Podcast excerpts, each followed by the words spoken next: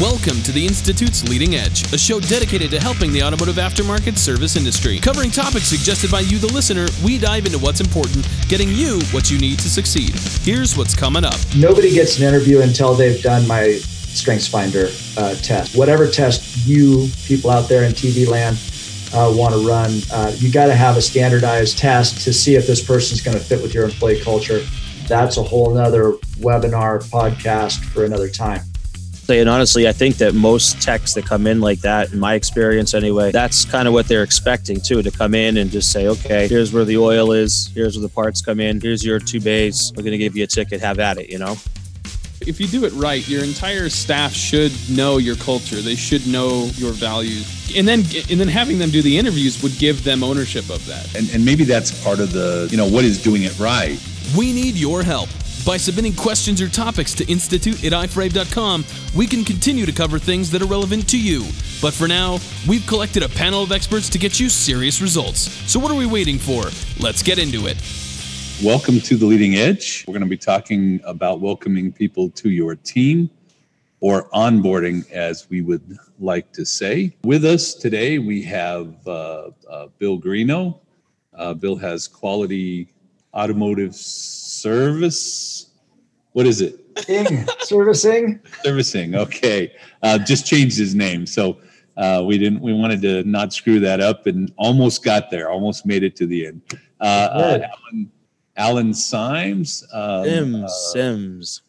I always screw that up, and I've known you I know. for 10 years now or whatever. Alan Sims. And Alan is at, um, what's the name of your company, Alan? Revolution Automotive There we- Services. There we go. It slipped my mind for a second. That's I- okay. I, can, I, I got that. I white- hope he remembers my business name. That would be uh, uh, Let's see if he Yeah. gets your name right. have uh, Kent, uh, last name Bullard. What position do you have here? You're chief of something, right? uh, vice president of operations. Of operations. He's my operations guy that makes things happen. Uh, so I don't have to. And today we're talking about onboarding, and I think Kent, you're a good uh, uh, person to have in this. Tell us a little bit about your setup um, for hiring and then for onboarding. What are your thoughts about that? How do you do that? Well, so first off, one when when we're looking for a position to hire, we we've got it all outlined. We know exactly what their position does. We've got it spelled out, all the basic operations that they'd be doing, uh, as well as how we would train them before we even list and try to hire somebody. When we do post an ad, generally I I only take I probably cut off 60% of the people that apply following my nine tenths rule. If they don't fit, you know, nine out of 10, then I won't move them on to the next tier. And the next tier would be I give them a phone call and I try, I kind of see who they are, what they, what they know about us. Um, because if they're somebody who's worth it, they probably have done their research on the company that they're going to try and work for. Um, have a nice brief conversation with them. And if I feel that they've uh, passed certain requirements, then I bring them in for a, a an in-person interview. Then I conduct an interview. We do a couple tests with them, and again, nine tenths. If they pass that round, then generally we have a team interview uh, where we get them to talk amongst some of the team members. Maybe the one, maybe some of the people that they're going to be working with. Uh, I know with Lex we had like Kurt involved and uh, Michael and stuff like that. So it, it's and then at that point we we out of I don't know say 150 applicants we we end up with maybe three that we pick from and we hire the position. Now onboarding from Let me let me Yeah, interrupt Go ahead. and and ask you why is it important to have uh, that job description in the beginning as far you- as onboarding? Well, ambiguity right there. You you want to make sure it's very clear as to what they're signing up for and what you're hiring them for, uh, so that they know and that you know. You, you also would have them sign that and say, yes, this is you know I acknowledge that this is the position I'm I'm going to be paid to do. Uh, so you can kind of That does that um, document become a, a part of their training as they come on a part of their onboarding? It definitely should. That's Okay. something that they should, you know, if they're looking at that and they go, okay, the, these are the duties that I'm supposed to perform, and here's the standards with which they're supposed to be performed. Um, this is when they're supposed to be done, and this is how we do that. Then you can kind of give them that overview and they go, okay, yeah, this is something I think I can do. They sign on it, you hire them. And uh, during your onboarding, you'd go through and you'd check everything off with them. You'd, you'd train piece by piece with them. Um, Okay. Um, Alan, do you, um, in your hiring process, do you have a job description? Do you have, uh, you know, this is what we're going to expect of you when you come on board with us? Yeah, so I generally um, I generally present the job description at the second interview. I kind of feel the first interview is more about um, the company and telling them what we're about, and then and then um, you know learning about them and who they are, and just getting a feel for that person. And um, at the second interview, I give them the job description, lay out how pay works here, and what's expected of people here, what's the future here, all of that stuff and as long as the uh, person still has the candidate has the you know is buying in drinking the kool-aid so to speak and, and enjoying that then the third interview i do is with the team um, and the team kind of that they're going to work with but but yeah definitely job description's a part of it job description's also a part of um, like the first like i mean it's always a part of the job um, because it's kind of what I point back to when they're not doing something that they're supposed to do that's on the job description and say, hey, uh, this isn't uh, what we talked about. Can we do this? You know, it's it's it's good use. It's used for accountability later if needed. The, the, one of the reasons I'm I'm starting kind of before hiring the employee is because that job description is, if if nothing else, it can be a an outline of what they need to be trained on because Mhm. this is what they're going to be doing uh, in my company. So I can use that as a as a basic outline for onboarding uh, that person. Uh, Bill, in in in your interview process, do you have a, a comprehensive job description? Do you have a list of things that the employee is going to need to be able to do for your company? How do, how do you do that? I don't. Uh, I don't have exactly uh, a job description, and I've avoided job descriptions over the years for a couple of reasons. In California, a, a job description um, constitutes a contract, and when you have a contract, then you you void the uh, at will employment uh, agreement that they also have to sign in California um, to make them an at-will employee, and that's the only way you can uh, dismiss someone without paying out large sums of money potentially. So if you- so what I've done in, instead is um, my rather than have job descriptions, I have results and outcomes that that the employee is going to be responsible for, and I found that for a variety of reasons, it it works better for me anyway. So uh, a good a good example of this would be someone whose job it is to clean the windshields of cars, and they they clean all the windshields of every car that comes through your shop. This isn't a, a personal example; it's just a general um, kind of uh, idea of, of how this could work. They, they clean every windshield. Customer comes in and says, "Hey, my windshield's dirty." You go to the guy and you go, "Hey, it's your job to clean the windshields." He goes, "Boss, I cleaned every windshield." What are you talking about? You go out there and you can see that he smeared the dirt all over the windshield. He he he took out the stuff, he sprayed it, he wiped it, and and so the result that you're really looking for is to provide the customer with clear vision. Right? We need to have we need to have transparent windows. We need to have windows that are dirt free at the end of the at the end of the process. It's not his job to clean the windshield. It's his job to give the customer a, a, a, a windshield that he can see through without any obstruction. Okay. Uh, Alan is uh, sitting at the airport waiting for a plane. So if we see a little movement in his background, that's what's Photo bombers. we, uh, we appreciate Alan. Yeah, You're yeah, I'm at the airport. But, this happens. So, um, yeah, I've done a couple of these from the airport. I understand. how, I tried to find a uh, corner, but this corner was quiet ten minutes ago. yeah. Um, all right. So um, you, instead of having a, a job description, you have uh, for this position. These are the outcomes that I want to see, or the results I want to get from that position. I think that also maybe would help you in that it lends to uh, goals and targets for that position also. So um, that that um, I never thought about that. Even when I had my shops in California, we had um, um, position contracts. Uh, this is what we're we're contracting you for. Uh, they were for a year, and then they were renewed every year, uh, and that's kind of how I've done it over the years. Um, do you have a? Um, uh, so uh, we'll stay with Bill for a second. Do you, Bill? Do you have an uh, um, an ongoing training list for the position? So if someone comes to work for you, uh, day one, this is what we're going to teach them. Day two, day three, day four, or um, or do you do it a different way than that? Definitely. So when when someone comes to work for us, say a technician, they don't touch a tool for a week. They don't get to touch a car for a week. They don't do anything. There's no expectation of productivity whatsoever. Um, and that is for that first week, they're just a shadow. They're watching the way that each technician does their different things, you know, where they dispose of the oil, how they go to the dispatch rack, where the keys go, how the car is treated, how the car is inspected. And there's there's no formalized training that first week. It's literally just whatever they absorb, whatever questions they ask, whatever it is shared by the, the technician. Um, there's there's so much going on in all of our shops. There's so many moving parts.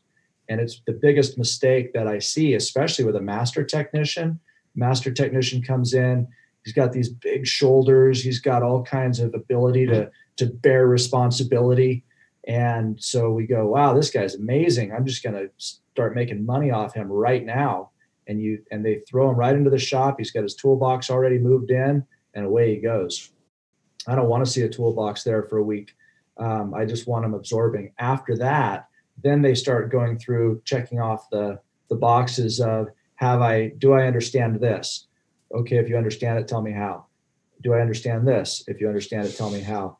Check it off, see what they learned the first week, and then any training that is required additionally happens during the second week. They also are limited to like one or two cars a day during the second week before they take off into the third week, which is where we let them fly. What if we told you that you could get quality training and education conveniently and without emptying your pockets? Our Gear platform presents great education and resources for automotive shops, courses led by experts inside and outside our industry, a community of like minded people to engage with, and a resource library at your fingertips. With a monthly membership, you can gain access to every course we have in the library, as well as the multiple courses we add each and every month. With the ability to watch wherever and whenever you'd like, Gear provides the training you've been looking for at only 129 a month. For help with improving your business, head to iforabe.com and click on the courses we teach to sign up for a better business and a better life today.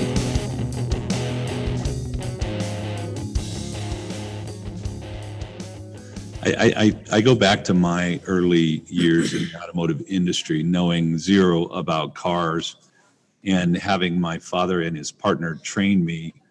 And my definition of training kind of came out of that. Um, you know, the first time I did a brake job, Dad uh, took me over to the car and, uh, you know, he pulled off one wheel, showed me how to use the tools correctly, you know, pull the caliper off. You do this with the brake pads to release the pressure. You do this, you do this. Did the whole job and had me watch. I didn't I didn't do anything. I just stood there and watched him do it. And as he explained, kind of not just each step, but each step, even what he was thinking about. So this is why I do it this way, and this is why I do this, and etc. And then he took me around to the other side and said, "Okay, now you know what's the first thing you do, and why do you do it?" Right? And so he walked me through. Well, you take the lug nuts off, and this is how you take the lug nuts off, and this is why you do it this way, and this is where you put the lug nuts so that you don't lose them. So they're always in this particular place.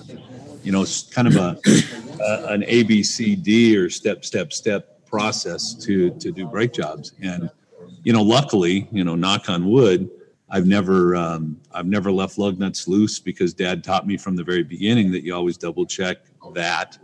Every bolt you took off, you double check, you double torque it, you make sure you did it right. So I think that you know onboarding employees, uh, I don't think it happens in the automotive industry that much. Frankly, I think we bring that master tech with the big shoulders in, and we say, "There you go, uh, there's your bay. Here's some cars. Do good work." uh, and do lots of it, and and that's all there is. And honest, Go ahead. Sorry. And honestly, I think that most techs that come in like that, in my experience anyway, that's kind of what they're expecting too, to come in and just say, okay, here's where the oil is, here's where the parts come in, you know, here's your two bays. We're gonna give you a ticket, have at it, you know, and um, because most pe- most shops don't run it efficiently and they don't have a process for it. Um, I know that when I brought in techs early on, I had that issue where, you know, I didn't know how to train them at the time and now with my most recent technician hire we we had an onboard process. Um, although i say it wasn't as long as bill's uh, but for three days he didn't touch a car. He just shadowed someone. And um, and i like the idea bill had there of the checklist. Uh, i'm gonna i'm gonna implement that. I like that a lot um, to kind of follow up because until now it's just been sort of a verbal thing. And um, but once i felt comfortable because i'm still the manager in the shop once i felt comfortable with their ability to do things within the realm of how we do it, um, then they get released to to have cars on their own. And We have, the uh, guy, the last guy, was shocked by that, but he enjoyed it. He thought it was good and it was helpful. I think that one of the problems with uh, productive technicians is the paperwork and the flow and not having good communication between the service advisor and the technician. And, you know, so I want to train at least, well, I want to train on everything from beginning to end. Um, we mentored in the shop. I think the master techs, uh, it was at least 30 days before they were signed off. Uh, so everyone that came into the business had a mentor assigned to them. They were mentored, whether you were a master tech or a beginning tech. Uh, either way, you got mentored. Here's where the coolant machine is. Here's how you use this coolant machine. Here's um, I don't know how many times I've been in a shop and and talking to a tech, and you, you kind of ask them what Ohm's law is, and they have no clue. uh, they they just don't know. Um, maybe they kind of understand it remotely somewhere in their brain, but they don't know what that is. And this is a guy that I'm having do complex electrical diagnostic. Um, I think I want to know what he knows, and I want to make sure he knows what I need him to know. Um, uh, uh, Kent, um, as we're training these people, uh, our business is a little different, being a coaching and consulting company. Um, but as we're training these people, uh, do we have the sign off sheet that says this is what I need them to know that we walk them through, or or is it different for each position? Well, so yeah, it should be different for each position, especially for us because we've got, you know, we've got a web developer, we've got a marketing coordinator, we've got a media production. And so those are very different jobs. Um, as we've expanded, what we've kind of done is is give a rough outline and worked with our team because when we hired somebody, they they became the department that we didn't have previously. Uh, whereas uh, some of the other positions that we didn't have, we already had those outlined, and that's how that happened. Is we checked off, made sure that they were able to do what they needed to do. Um, but for somebody like uh like Lex, who we just hired, that was an entirely new position. Um, and so when I did hire her, I kind of worked with her on a, a plan of, okay, this is where we'd like to be. Um, this is where we can work together and put these pieces in place and, and let's check up and follow through with these and that was kind of her training was uh, an agreed upon uh, growth in that area when yeah Okay, um, in the in the automotive industry, um, it is difficult at, at, at, and that's putting it mildly to find a good technician today and to get a, new, a good technician in your company. Um, research shows that new employees have a 50% increase in productivity and retention when employee onboarding is done uh, correctly.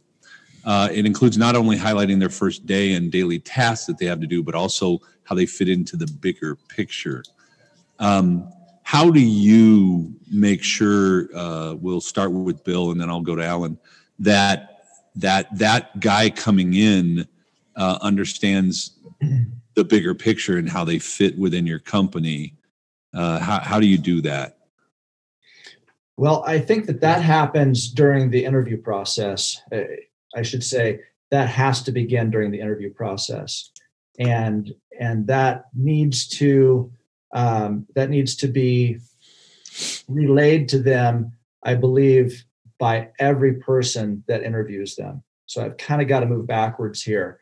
Uh, I think that that the the group interview there needs to be a group interview, there needs to be a manager interview, there needs to be an owner interview.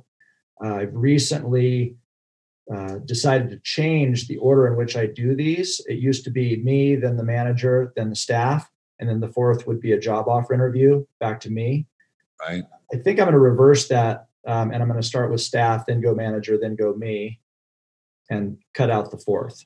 Um, and the, and the reason I would is- probably argue.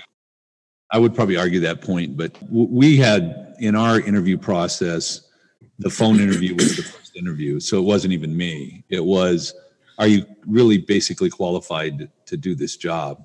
Um, and so anybody on the phone could say, "Do you have a driver's license?" or you know, "What's the value of your tools?" or something that would help me understand should I bring this person in for uh, an interview or not.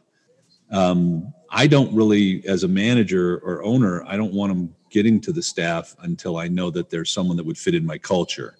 So I'm going to argue the point and tell you I think you're making a mistake because the first interview should be the culture of the company. And I, I mean, while staff could probably do that, I don't think they do, they would do it as well as, as you would do it and, and create the vision as the leader of the company. I don't, I don't know that my staff, while they're, many of them are visionaries, um, uh, completely, you know, have that same vision that I have. Uh, so I see you shaking, you you know, rubbing your hands, ready to go. Um, uh, uh, let's uh, let's go for it. Go, you're up. So the uh, so so I should back up again. Nobody gets an interview until they've done my Strengths Finder uh, test. So I'm gonna I'm gonna run a, a, a whatever test you people out there in TV land uh, want to run. Uh, you got to have a standardized test to see if this person's going to fit with your employee culture. That's a whole nother webinar podcast for another time. Um, if they fit the mold that I want, the reason I want to send them through my staff first is because my staff has gotten rusty at interviewing people because people haven't made it to them.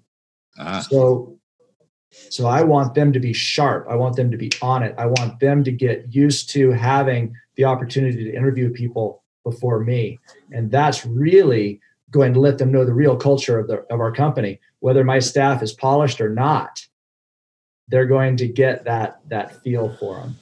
And and the reason and and the reason we have to have I'm to a little a little segue story here when I was in my early 20s, I hired for a ski area. I hired 150 people or so a year. I interviewed, I recruited, and I interviewed way more people than that all over the state. And the way that that I decided to systemize my approach was to have a one through 10 checklist. And I had these interviews that lasted 15 minutes. So I'd go through a, a 10 step checklist, check, check, check, check, check.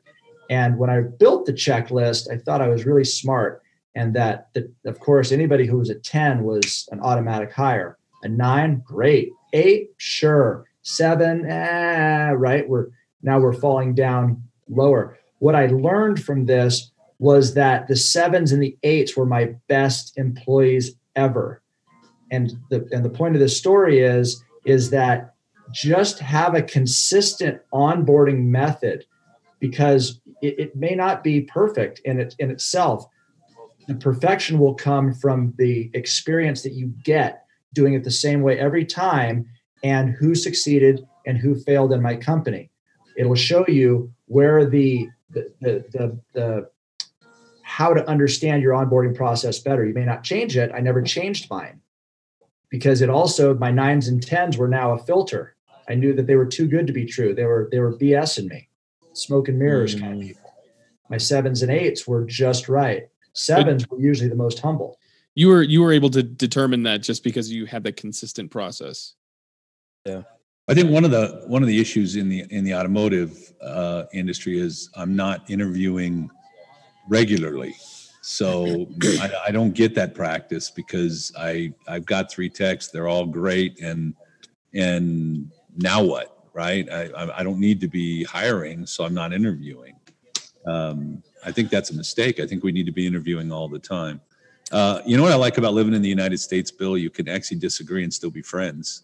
Um, I uh, Uh, I think I think you have some great ideas there. I think I still would do the first interview because I still feel like um, I think the cultural interview and how the culture of the company fits. Now, I think I could teach my employees to do that. In fact, with Lex, our our newest hire, uh, I didn't interview Lex until after everybody else had.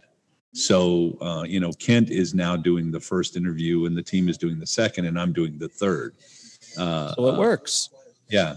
So it's different, right? It's not, not necessarily what what I would, you know, tell you. But I think Kent understands the vision of the company and is able to express that very well. Well, if you do if you do it right, your entire staff should know your culture. They should know your values and they should know what you're going for. How, so so and that's then that, and then and then having them do the interviews would give them ownership of that.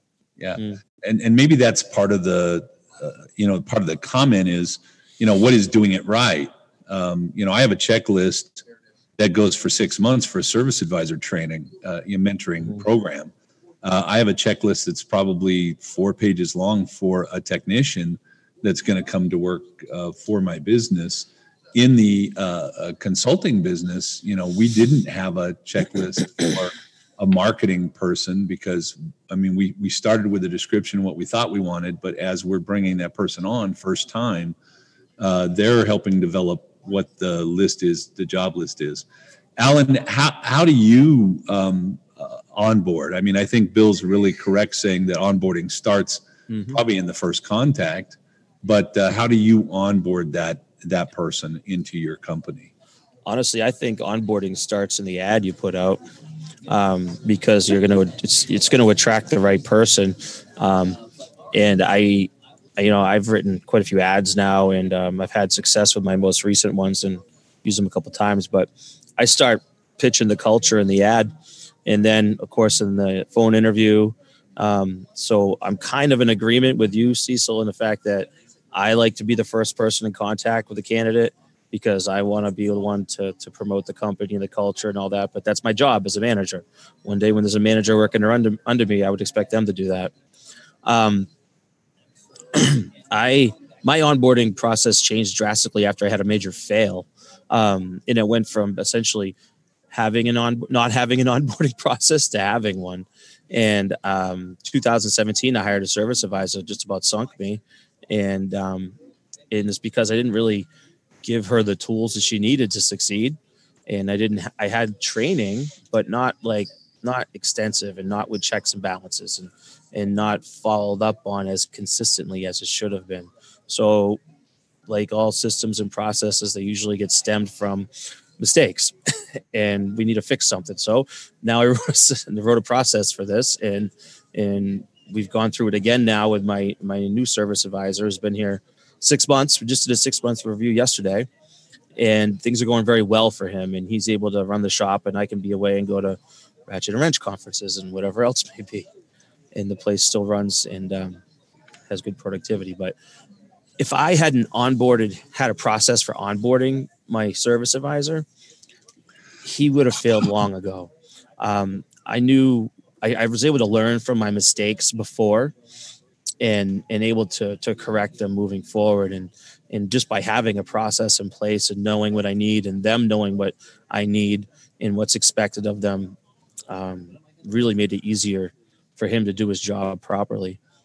And he didn't touch the phone for two weeks at least. I mean, wow. yeah. So so Jack Nicklaus says uh, famous quote of his is, "The more I practice, the luckier I get." Mm-hmm. You know, you you have John who came to work for you as a service advisor. He came out of another industry, not even knowing automotive, and um, uh, I would say you got lucky uh, on one aspect because he's yeah. a great potential employee. But did you really get lucky? Was it because of the way you interviewed? Was it because of the onboarding process that you were able to make him successful? I find it interesting so, that you would say that he wouldn't have made it if I didn't onboard him at, uh, to this point because he's done really well. So you could say it's luck. Um, it, I think if, if it's luck, the only luck involved is the fact that I had an ad that appealed to the right person at the right time because they were looking for a job at that time. He had left a position in another company and went to a new company, wasn't happy with that right away, So kept looking, and then there's my ad. He'd never considered the automotive industry, but I didn't put the ad out there as a service advisor. I put it out there as customer service and management. And and he appealed to that job and he was reading the job ad and that like stuck out to him amongst many others from many more bigger companies. And um and then when we had a phone interview, it went so well. And then when he came in, it went so well both ways. Like I was impressed with him and his um in his his personality and the way he was going to handle things and his energy. But he was buying into the culture and he liked what he saw. Um, he liked the vision that I presented him for future growth and for um, the fact that he's his his career isn't going to end at the service advisor desk. It's going to move on to something else, and he's going to train people coming on under him because I want to be able to promote and, and build the company up from within. You know, so he liked that. There's a ton of different advisor training options in the industry, making the choice that much harder to make. Some shove too much into too little of a time frame, they can be inconvenient and costly, or they're just filled with unhelpful, non applicable information. So, how are you supposed to create confident and capable service advisors?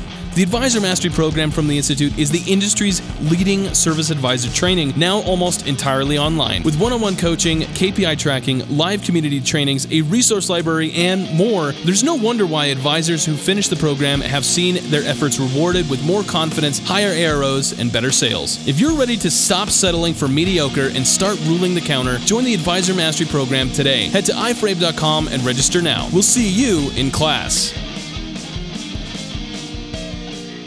I, I would say that you, you didn't get lucky.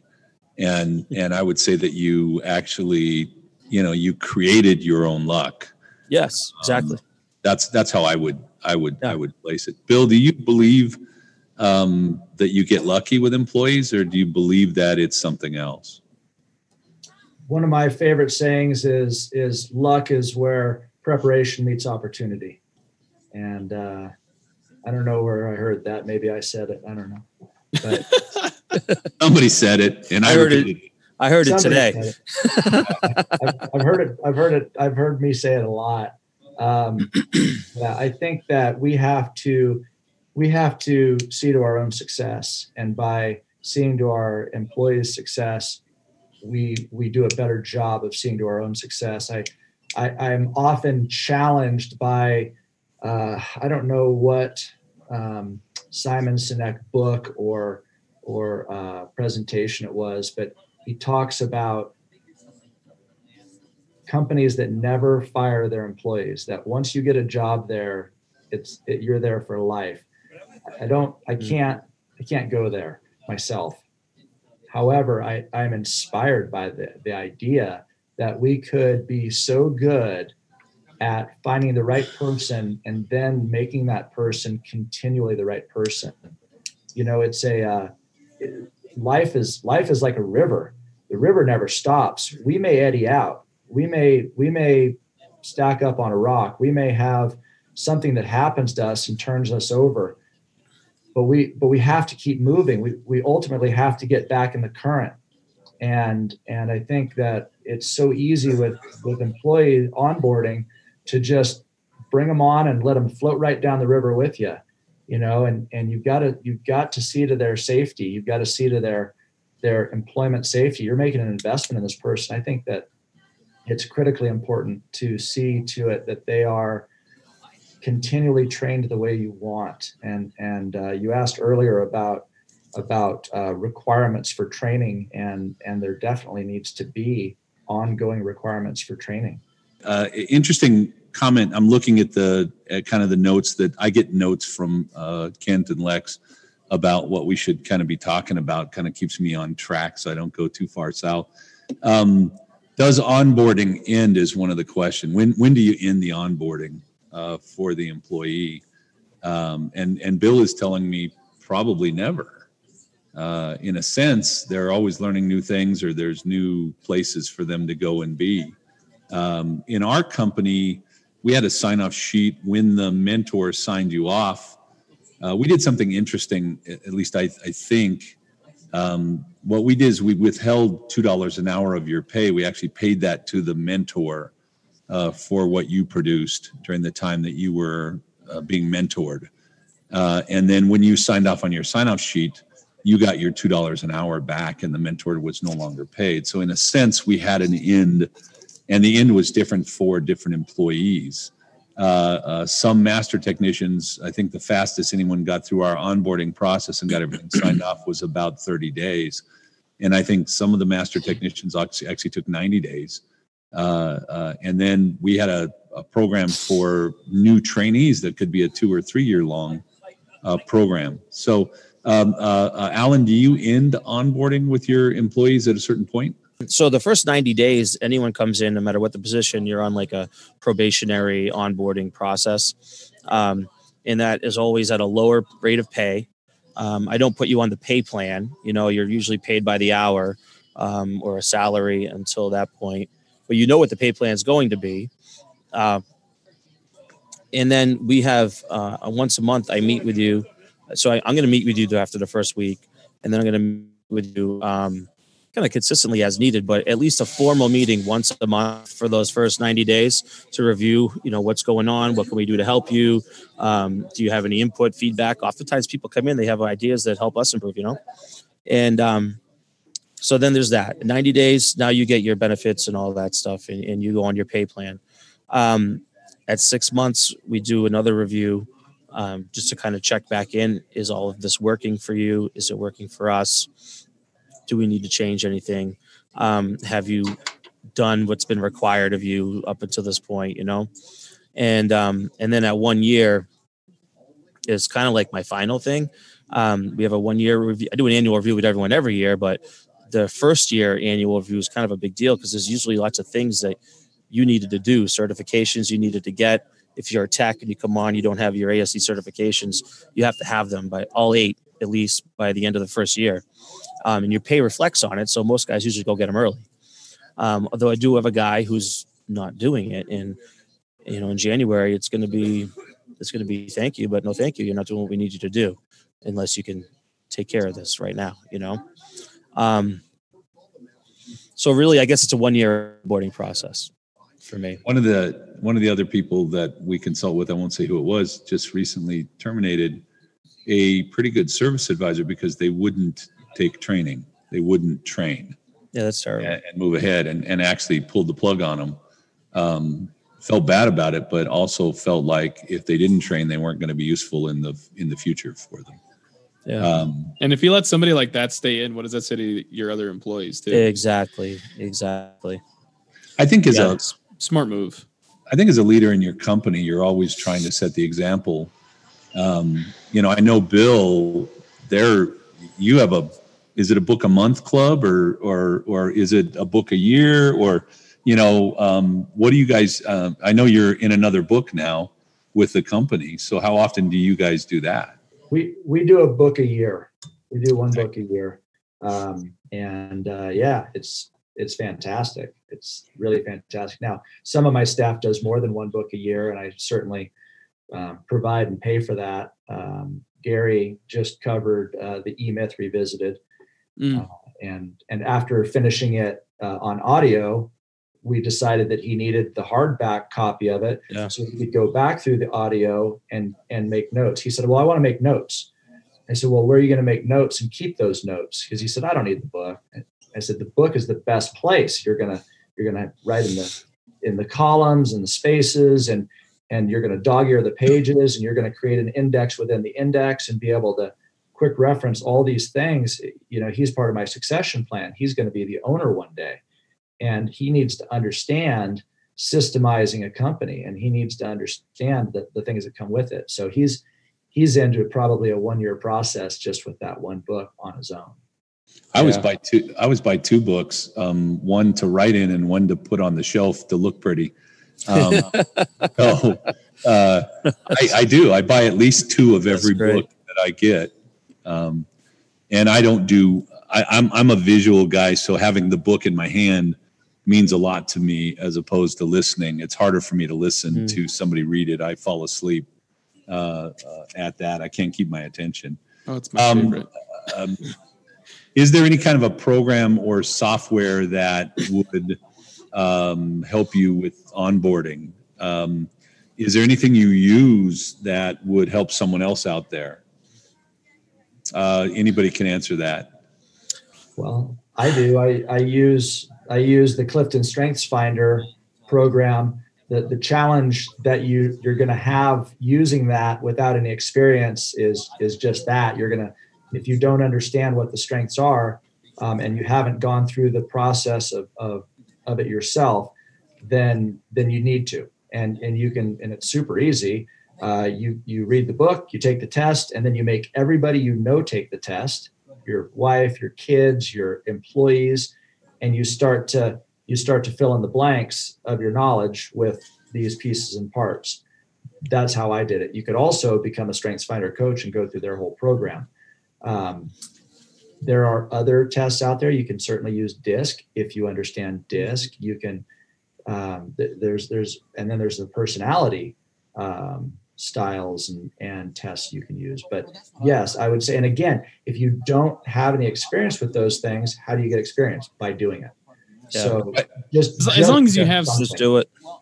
As long as you have some kind of system in place to to identify and go, oh, this is what this is, so that when you do bring someone on, you can identify and understand yeah. them. That's all it really is yeah, we use Disc in my shop, and um, or I did that with the last two hires I did, and uh, it's worked out pretty well actually because you get the understanding of people before you're gonna put. You kind of have an understanding: is this person gonna fit where I need them to fit, you know, or are they gonna help fix where I where I need them to to work well and fix, you know?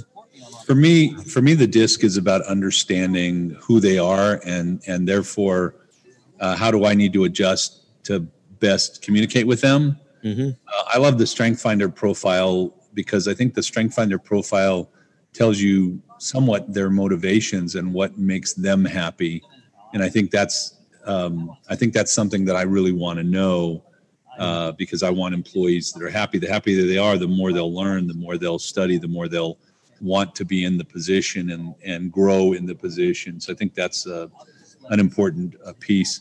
Uh, obviously, you know, here's where I would recommend a consulting company uh, that would have uh, the processes already somewhat defined uh, or the pieces that they can help you with. And, uh, you know, if it's not the Institute, there are some great uh, consulting companies out there um, that are more process oriented that can help you with that stuff. So that's how you get experience is you you go to classes and you learn how to how to do some of this stuff. As I said, we have processes and documents and sheets, things I used in my businesses years as we as we move forward. You know what I did? I'm just going to step in one sec. Is uh, you kind of inspired me on one thing recently, a few I don't know, must have been a month or two ago. On you have a process to create a process. So, yeah, that's pretty cool. So I went home and I created a process for creating a process, and now everybody has one. I have a copy of that. And it's their job to create the process for whatever the hell they're doing. and now we're generating it. We created a Dropbox folder um, that is shared within the company, and we just everybody has access to them now. They just do it. You get a free minute, figure out what's the next most important one, write it down, and here we go and I think that to me is the first process you need is the yeah. how are we going to write processes in our company? right. All, I never thought about that. It all looks the same, and and and you know it it it it, it is fun. Uh, I love it when somebody actually takes something I said seriously and and goes home and, and gets inspired to do something new. It's great. How do you evaluate whether or not um, your onboard uh, is is doing the job you want, it's successful. Uh, Bill, do you have a do you evaluate that? Do you look at it regularly? What do you do? Yeah, yeah, that that goes back to the whole concept of of being consistent. And if you're if there's a failure in the process somewhere, certainly fix it. You know, if there's if there's a hole in the boat, put a cork in it. Um, I would say that more often than not, rather than changing it, keep it the same and and learn from it. Um, I guess that goes back more to the interviewing process. The onboarding process does need to be uh, does need to be modified, and and I would say that rigid rigid adherence to any rule is foolish. Uh, Paul Petzl said, "Rules are everything. Rules are for fools." Um, and and what he meant by that is is and Paul Petzl is the the big mountaineer guy that uh, started building carabiners along with Yvon Chouinard. And, and if if I say you're not touching a tool for a week, or you're you know you're not gonna be an employee for 90 days, or you know you're, you're you have to do all these things. There there needs to be some latitude within that too. You that to to stick to a rule 100% just because you think you've come up with the best rule in the world is is is really arrogant and foolish. It's it's it's naive. Yes. To think that you can take that and go, oh, it's done. It's never done. Like you were saying, it's a it's a river. You got to keep going on it. It's an ongoing process. This whole everything in business is really. I mean, it's and in life, it's a, totally an ongoing process, and things you got to adapt to change, and you have to adapt to whatever is um, uh, whatever is going on. Oh, it looks like I'm the host now. well, at least we're still live. yeah, I mean that's I cool, so. right? But yeah, no, um, I, it's totally foolish to like you write the process, you write the rules, but you know, on the job, things change, and you just have to you have to there go. We are. Um, and you should oh, have you should have don't don't sh- tell him I said that. You should have the pieces in place to adjust for that change. I mean, when you when you talk about the onboarding process and when it should end, I mean, for onboarding, getting them invested and getting them into the day to day operations and into the company, that there should be a point where you say, okay, they're done being the the rookie, right? Mm-hmm. But your company itself should have this constant want to educate and learn yes. and get better at techniques and adjust and have the pieces in place to allow that to happen. Yes, and you know when when I hire, like I always, the goal is to hire someone and bring someone in that can, you know, inevitably do the job better than I could. That would be ideal, wouldn't it? Um, I think I do my job very well, but I want someone to come in and do those tasks even better. So if they come in and they come in with ideas and they you get them into your processes, these people start to do these things and they start to see places for improvement or they have ideas for to to improve that to me says, yay, I got on the right person. This person wants to improve this place with me and make it better and make it everyone's life here better. So we'll, uh, if they have a, if they find something that they think they can, they have an idea to improve upon it. I want to make sure that they feel free to bring it to me. It's not, this is the rule, this is the way it's done, and that's the way, that's it.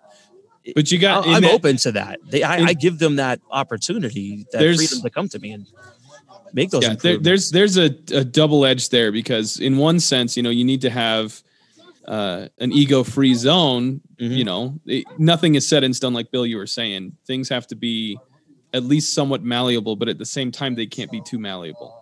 You can't allow everyone to come in and do whatever they want. No. And so you've got to balance the two of those. I think it's. Which, I, I, think I had this thought while Bill was talking. I could hear you, Bill, even though you guys couldn't hear me.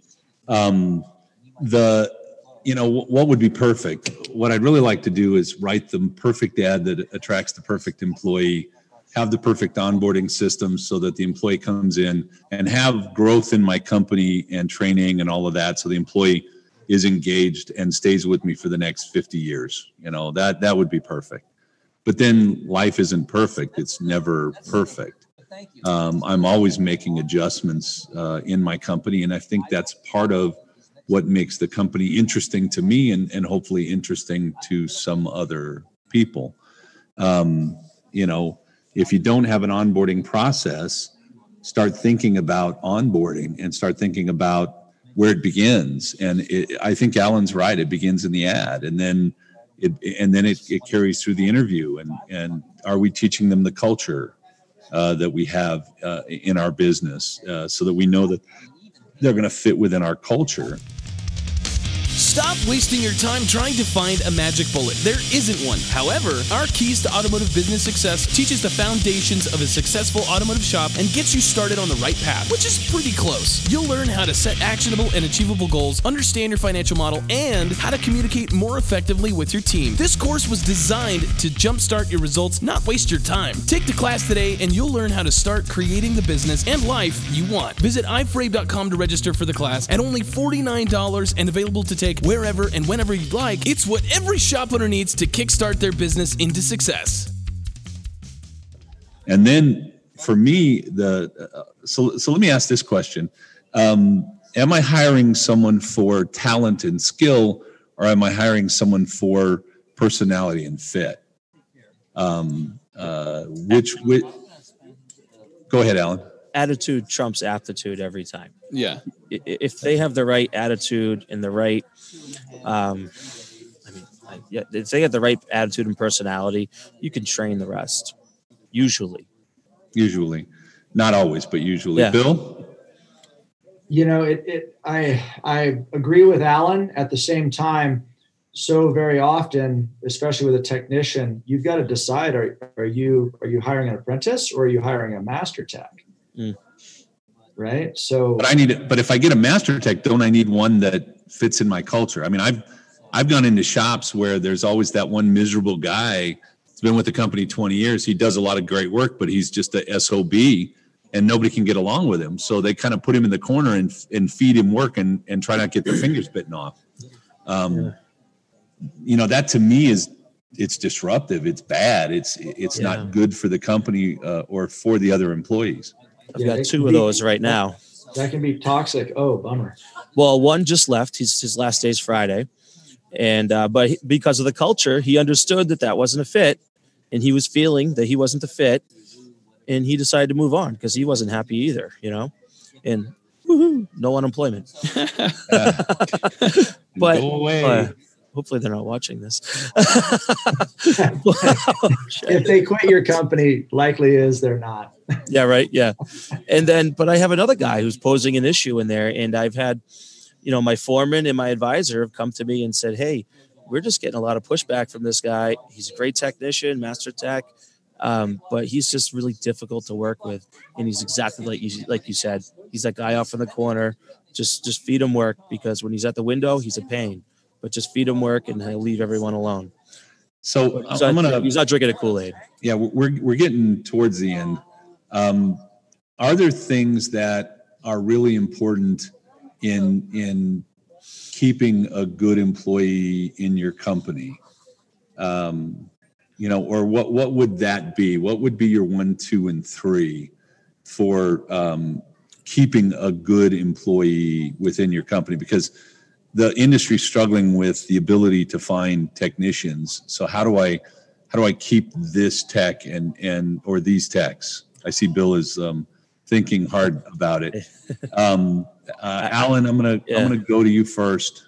I think that. that. I think that one of the number one things is having a vision, um, and having clarity and having um, uh, yeah, have a vision for your company, have it written down, have a structured organization. Because I think that people want to come in, and if they if they like your vision, they're going to come in and and want to be a part of that because they want to be a part of something bigger. They want to help it grow, and they'll be invested in it just like you are. Maybe not just like you are, but they'll be invested in its well being another thing is for me that's totally changed um, is goals setting goals and i now we have like we have weekly goals we have daily goals weekly goals monthly goals annual goals and they're written down on a whiteboard and we track them every week we don't the daily ones the guys keep track of on their own but the um, the weekly ones are, are tracked up on the whiteboard every week where everyone can see it and i think that they like that because they know what the definition of winning and losing is and they know when they win, they make more money. Everybody's happier. We've provided a good service to our clients. Number three, I think, is the uh, opportunity for advancement. Um, I think that everybody wants to see opportunity for advancement. Most people, anyways. Um, some people don't, and that's fine. You get a guy who wants to be a, a tech all his life. That's fine. Um, but most people that are going to come onto my company, buy into my vision, they want to see growth opportunity. I think growth is probably a, a better word there because you know you could be a technician for 30 years and still experience growth. Oh yeah, Um, Yeah. So so I, I I think people want to know that they're going to grow and that there's there is additional opportunity for them to be a better person, to be more successful, to make more money, whatever that is. I think that's Um, empowering when they can be a part of that success. Right. Uh, Kent, what, what what's your one, two, and three? Um, my one, two, and three first would be personal and professional growth, and along with opportunity. You know, they need to have the ability to grow as an individual, uh, in their personal lives and in their profession. The, that includes education, that includes um, allowing them to push their own boundaries of comfort and um, providing that space. I mean, they spend most of their time in your company, eh, out of your life, out of their lives. That's that's where they spend the majority of their time. Second, I would say that they've got to be they have to have the ability to invest in something bigger than themselves maybe even bigger than the company but some kind of, of overall vision of doing something good for the, the world other people anything that's bigger than them. And then third would be clarity on those things. What does my my growth opportunity look like within the company? What does my training opportunity look like within the company? What does what's a win yeah what cl- clarify what is a win what is a loss uh, those types of things. But that's that's what i'd say my one two and three are. Okay bill? Man those guys are brilliant.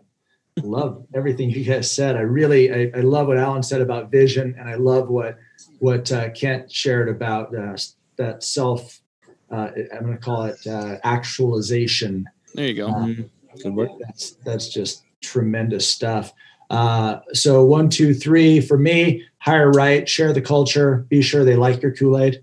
Uh, number two, uh, ongoing growth and training. What I mean by ongoing growth and training, number one, have meetings. Um, it's not just going to classes, but have meetings. Um, number two, have those built-in those those built-in achievements and, and goals that they that they can uh, they can reach um, and and constantly review those things. Uh, and and yes, certainly sign them up for classes. I, am a big fan of the of the year long classes. I think that there's a lot more to be said for a, a program that goes that that even measures your progress over a year um, than just to go to a say a service advisor class or a technician's class. If, if, if there's a class out there that goes for a year, sign up for that. Um, and then finally, the last one was growth and achievement, um, stealing from Alan because he went first. And uh, you, you gotta you gotta have that for folks. And and I throw in a last little piece is um, don't fix everything. Something we were talking about here recently. Um, people people are best somewhere between mortal fear and boredom. I've said this time and time again um, they, they're, they're right in the middle. And if you if you constantly push them towards a, this comfortable place between boredom and, and optimized uh, performance is comfort. And if you constantly try and make your people comfortable by fixing everything you're blowing it. You yep. need them to play in this direction towards that fear. You need them to play in the complexity zone. You need for them to have to work things out when when they become complacent um, I think it's bad for for them, and I think it's bad for our companies, and I think that's why uh, everything being perfect is probably not best. Um, comfort equals complacency. Uh, in our company, we want our employees pushing boundaries. Uh, we want. Uh, I want to feel uncomfortable because you want to try something new. Uh, I think it's important that we that we continue to do that within our company. All right, we're we're yeah. we're coming. Go ahead, Ken.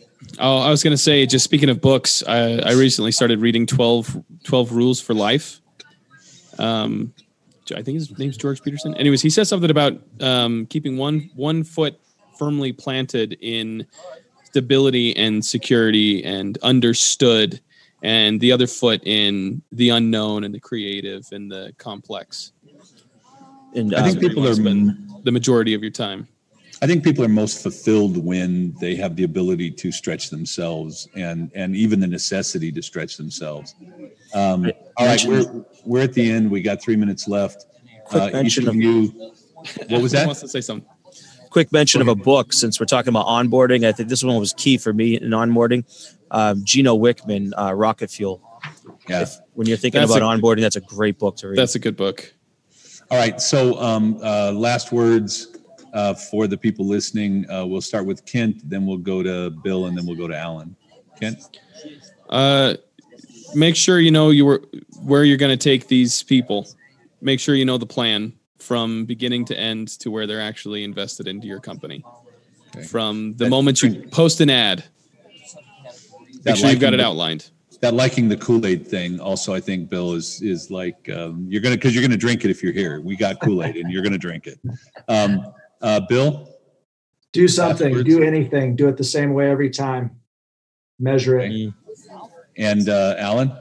Um, I would say, you know, marketing is like advertise, uh, advertise, onboarding and hiring is like marketing, and you got to write down your avatar, define who you want, and then you'll know what they are looking for, and then you can write your ad to appeal to that right person, and then have a system in place to get them on board and trained well. I don't think we do enough um, in in thinking about our advertising for that position. No, Uh, I do. I I, don't. think lots of people don't. Yeah, and I think a lot of our industry doesn't do onboarding. Period. You're just here. You are, and I think that leads to employees that struggle, uh, are not productive, and therefore not successful, and uh, they're frustrated. And then Bill said something uh, earlier about communication. You know, those weekly meetings are a necessity. I mean, they're they're everything. Uh, and there are so many business owners that aren't having them because we don't have the time for them um, and, and yet they can they can save your life and change your world. Um, all right, uh, uh, thank you, Alan. Uh, thank you, Bill. Thank you, Kent. Uh, I think this was one for the records. It was a good one. Um, Love for- it. uh, you can check out other episodes by going to Institute's Leading Edge podbean.com or you can find us on iTunes and Spotify by searching for the leading edge. Look for the gear with the microphone and uh, with the mic and headphones. Uh, you can submit your questions or topics directly through Facebook or by emailing institute at iforabe, A-B-E dot com. Uh, you can join the Institute group. Uh, you can uh, like us on Facebook and follow us. And uh, next episode, we'll be talking about uh, future complications, uh, things that are coming up in the automotive industry that are going to be challenges for the industry. At least we believe so. And uh, maybe a little bit about how we uh, go about overcoming them. Uh, again, thank you, everybody. And thank, uh, thank everyone for uh, listening and for being online. Have a great week. Thank you. Thank Bye-bye. you. Thanks. Bye. That's it for this one. This episode was brought to you by GearForShops.com and The Institute. To find more episodes or for more information about the services we provide, visit iforabe.com. Thanks for listening, and we'll catch you in the next one.